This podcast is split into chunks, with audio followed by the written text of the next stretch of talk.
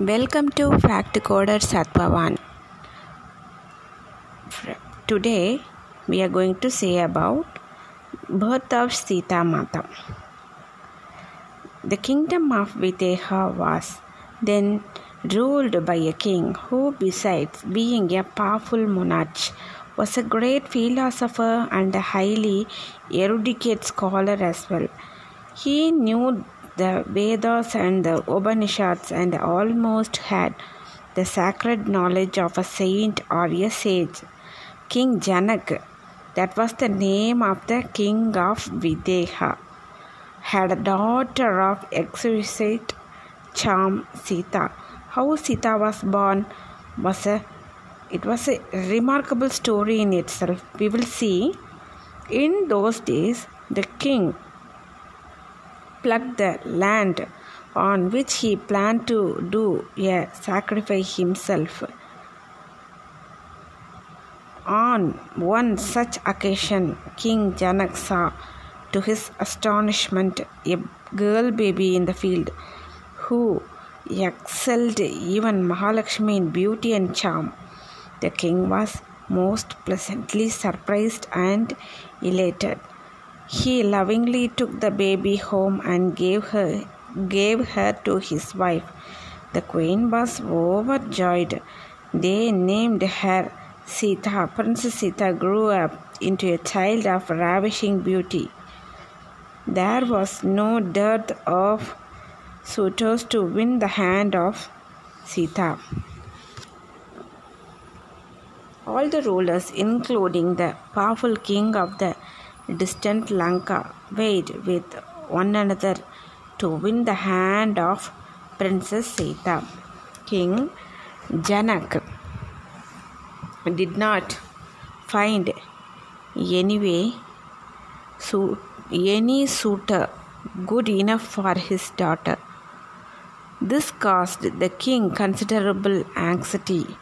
The king had in his court a very massive bow kept in a that bow is Shiv bow kept in a long box which had to be wheeled to move it. No one had the muscle powerful enough to lift the bow. The matchless how had once belonged to Lord Shiva himself. King Janak proclaimed to the world that whoever could lift the bow of Lord Shiva's and string it could alone win the hand of Sita. One after another, hundreds of princes, kings, and emperors tried their luck. Even the mighty Ravana tried his best but failed. He had to leave crestfallen as he was too ashamed to face the august assembly. He quit the ring. The bow proved so heavy. Ravan could not even lift it, leave alone stringing it. It was at this time Sage Vishwamitra set out for the court of King Janak, accompanied by the matchless princess of Ayodhya. Deliverance of Ahalya. Sage Vishwamitra and the Ayodhya princess on the way to Mithila reached the hermitage. It was spotlessly clean and breathtakingly beautiful, set in a delightful ambience and surrounded by shady trees. Sri Ram's heart leaped up with joy on reaching the place of infinite beauty and serenity, but in such a delightful hermitage there was absolutely no one. It surprised the Prince of Ayodhya asked why there was no one in the hermitage. The great sage said, There, serene and peaceful hermitage belongs to the great sage Gautam. He is now away in the Himalayas engaged in rigorous penance. He used to live here with his wife Ahalya of Palace Charm. Her beauty was legendary. It one day attracted the mighty lord of God Indra himself.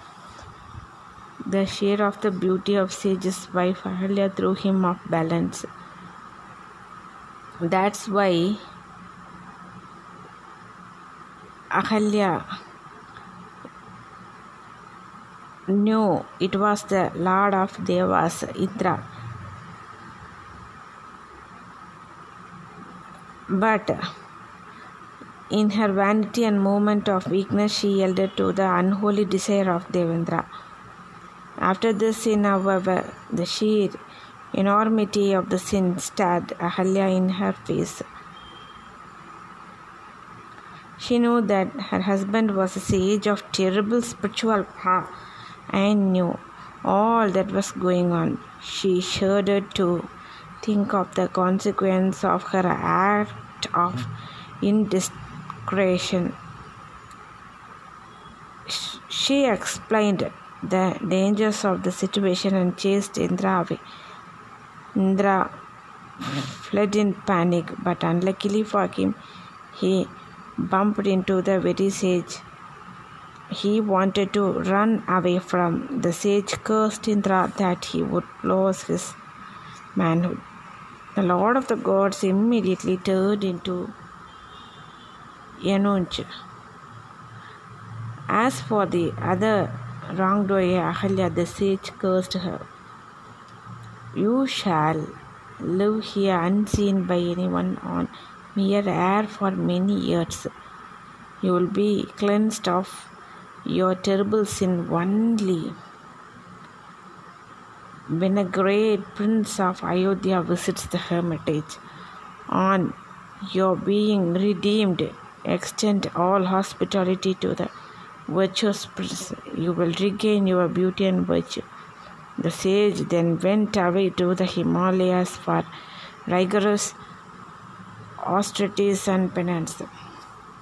Now, with the advent of Sri Ram to the deserted hermitage, the moment of deliverance of Ahalya arrived. Sage Vishwamitra conducted Sri Ram into the hermitage for the very purpose of delivering Ahalya from the consequence of her act of indestruction. She had committed in a moment of weakness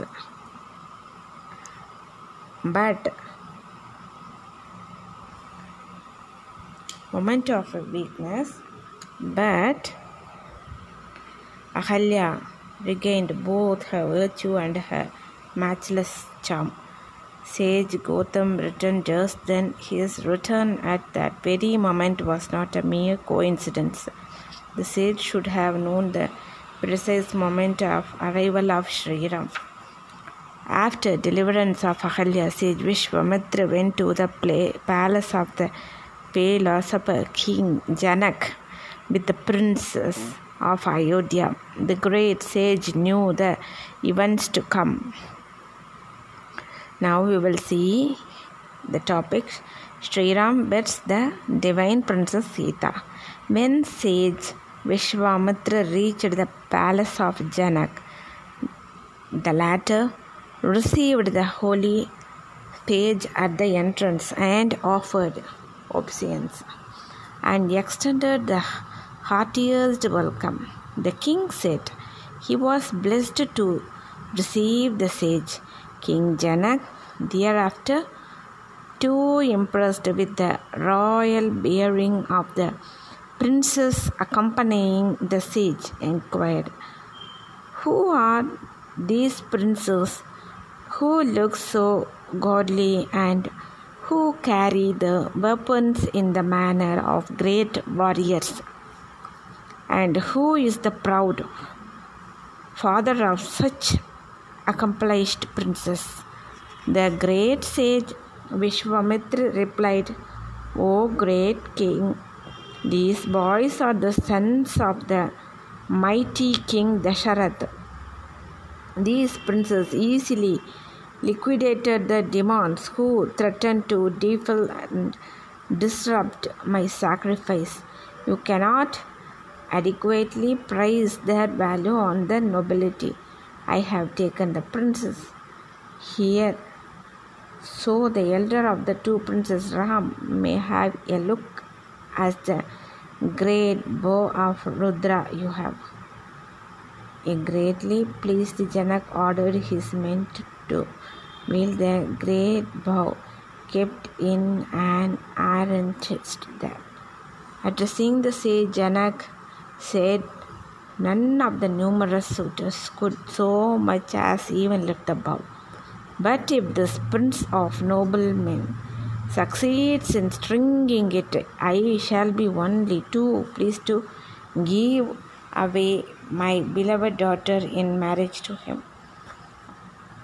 On the bow being brought, the prince of Ayodhya gently opened the box, lifting the bow without any effort at all.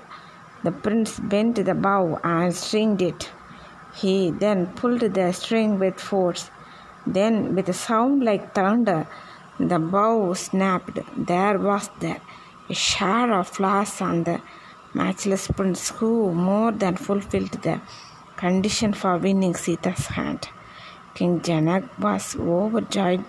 A messenger was dispatched forthwith to Ayodhya to convey the happy tidings of Sri Ram winning Janak's, Janaki, Jan, King Janak's daughter Janaki's hand.